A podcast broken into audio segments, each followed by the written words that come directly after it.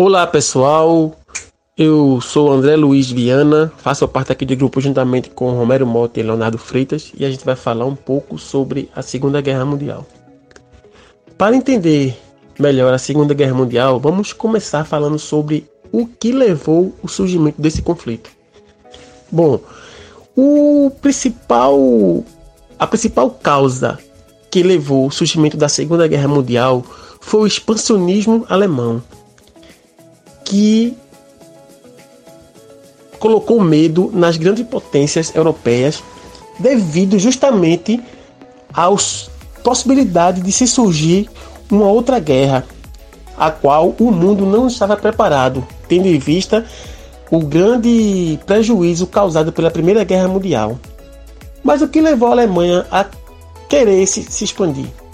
Bom, isso vem consequência do Tratado de Versalhes, que foi um tratado feito com o fim da Primeira Guerra, onde a Alemanha sofreu grandes sanções, e entre elas, perda territorial de população, controle das forças armadas e a culpa pelos danos causados pela Primeira Guerra Mundial. Dessa forma, os alemães se sentiram humilhados e foram criando dentro dele um, um sentimento de nacionalismo e de buscar o que tinham perdido. Foi quando surgiu a figura de Adolf Hitler, que colocou o nazismo como principal partido alemão e fez com que ele buscasse invadir e buscar e ter de volta os territórios que ele tinham perdido. Olá pessoal, meu nome é Leonardo e dando continuidade à aula da Segunda Guerra Mundial junto com o professor Martins, aí eu venho falar um pouco agora sobre os, os países envolvidos nesse conflito que foi o maior conflito e também o conflito mais sangrento da história da humanidade.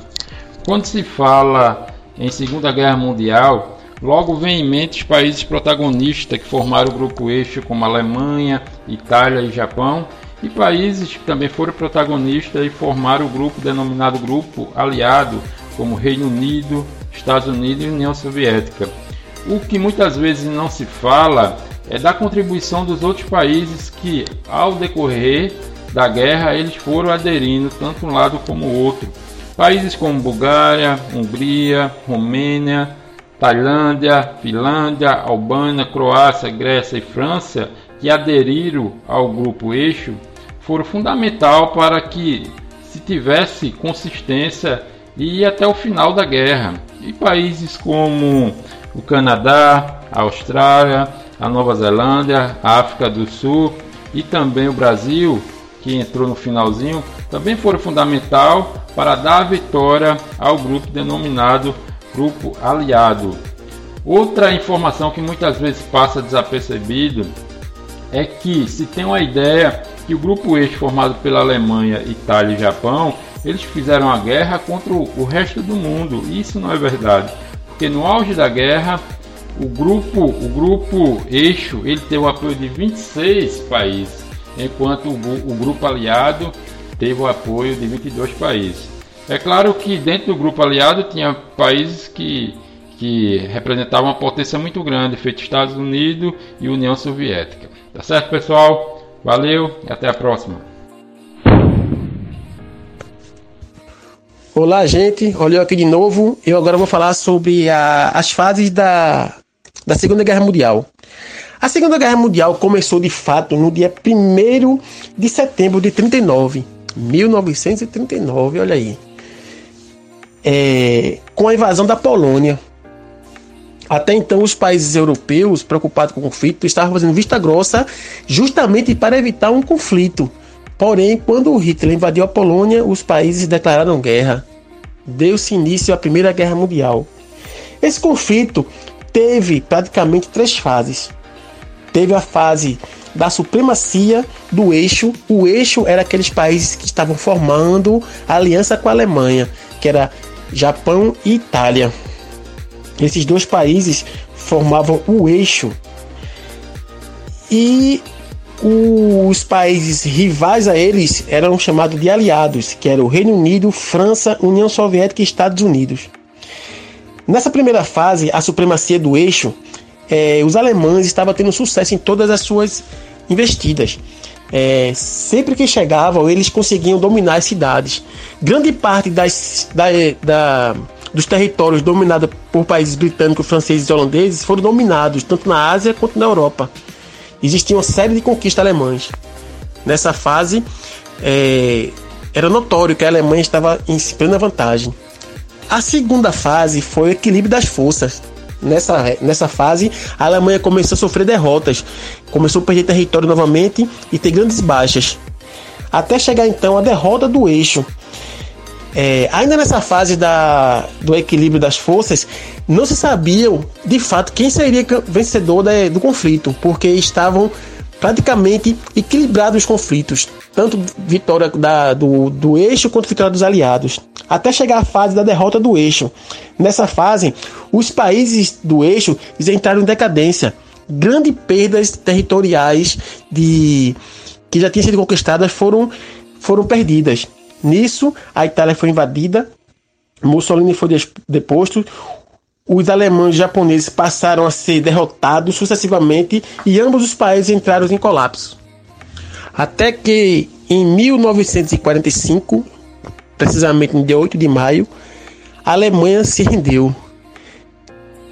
E no dia 2 de setembro de 1945, o Japão se rende, dando por fim, de fato, a Segunda Guerra Mundial. Olá pessoal, a gente aqui para fazer mais uma aula, vou ficar sempre alternando com o professor Martins e vamos falar da entrada do Brasil na Segunda Guerra Mundial. O fato é que naquele momento o governo de Getúlio Vargas ele tinha mais afinidade com o governo alemão do que com os americanos. No entanto, algumas questões econômicas o governo de Getúlio Vargas pensava em ter parcerias econômicas com os Estados Unidos e sabia que se os Estados Unidos também ganhasse a guerra, ele ia sair muito fortalecido e isso poderia beneficiar o Brasil. Isso fez com que o Brasil a princípio ficasse neutro, nem do lado nem do outro, o que não demorou muito tempo, porque a Alemanha começou a, a pensar que o Brasil não estava neutro, mas sim o Brasil estava escondendo o jogo. E quando foi em março de 1941, os alemães atacaram um navio brasileiro Aí sim criou um motivo real para que o Brasil cortasse toda, todas as relações com os alemães e posteriormente declarar guerra à Alemanha e ficando do lado dos Estados Unidos. O fato é depois que o Brasil foi atacado pela, pela Alemanha, a população exigia do Brasil uma resposta. Então, juntou o útil ao agradável. De um lado, os Estados Unidos oferecendo um certo apoio econômico e também militar, e do outro lado a população pressionando o Brasil para dar uma resposta à Alemanha. E assim o Brasil entrou na Segunda Guerra Mundial.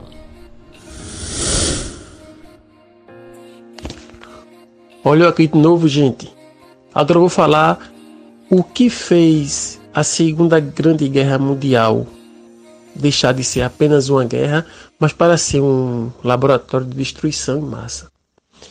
É, como nós sabemos, é, na Segunda Guerra Mundial a tecnologia já tinha avançado bastante. É, já existiam tanques de guerra, aviões bombardeiros, armas armas mais potentes, mais sofisticadas, existia submarinos, existia radar, existia grandes coisas que não existiam na Primeira Guerra Mundial. É, e uma dessas coisas principais também que, que, surgiu na Segunda Guerra Mundial foi a própria bomba atômica, né? Que foi lançada na cidade de Hiroshima e Nagasaki. Além disso, é, a, o fato de da guerra ser uma guerra de grandes proporção, proporções, é, os bombardeios eles não só se restringiam às cidades, às cidades militares, aos centros militares, mas toda, todo o território quando se queria bombardear. Teve países que teve baixa de 20 milhões de pessoas, como foi o caso da União Soviética. É, a Alemanha também teve uma grande baixa, mais de 5 milhões e meio de pessoas, o Japão mais de um milhão e meio. E sem falar também naquelas pessoas que foram exterminadas por perseguições ideológicas, como foi o caso dos judeus, dos homossexuais, dos velhos, dos doentes, que foram mandados para os campos de concentrações e lá foram exterminados, causando um grande impacto né, na, no, na devastação causada pela guerra. É, uma também uma coisa que chama muita atenção da gente foi também a a explosão da bomba atômica, né? Que foi lançada na cidade de Hiroshima e Nagasaki e que é, instantaneamente matou mais de 100 mil pessoas. Teve pessoas que até hoje ninguém sabe o que foi aconteceu com elas. Foram literalmente é, carbonizadas, dissolvidas, foram aniquiladas que só se sabe porque ficou marca nas paredes das pessoas, sandálias no chão. E isso chama atenção para a guerra, destacando essa guerra como uma guerra de grande proporção de destruição.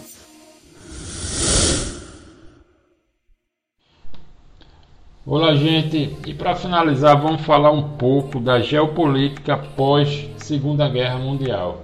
Acontece que mesmo os Estados Unidos e a União Soviética ter se juntado na Segunda Guerra Mundial para derrotar a Alemanha e seus aliados, ambos tinham interesses bem diferentes. Os Estados Unidos com um modelo capitalista, com intenção de expandir por todo pelo, pelo mundo todo, e a União Soviética também não era diferente, com um modelo socialista também querendo exportar para todo mundo. E a partir daí começou uma disputa, uma guerra indireta que foi apelidada até de Guerra Fria. Disputa para ver quem conseguia ganhar a corrida espacial, disputa para ver quem conseguia ganhar a corrida tecnológica. E nessa, e nessa guerra indireta e ideológica, é, a população global né, ficava muito, ficou muito assustada porque uma terceira guerra mundial com as novas armas tecnológicas que já se tinha, poderia levar o planeta à destruição.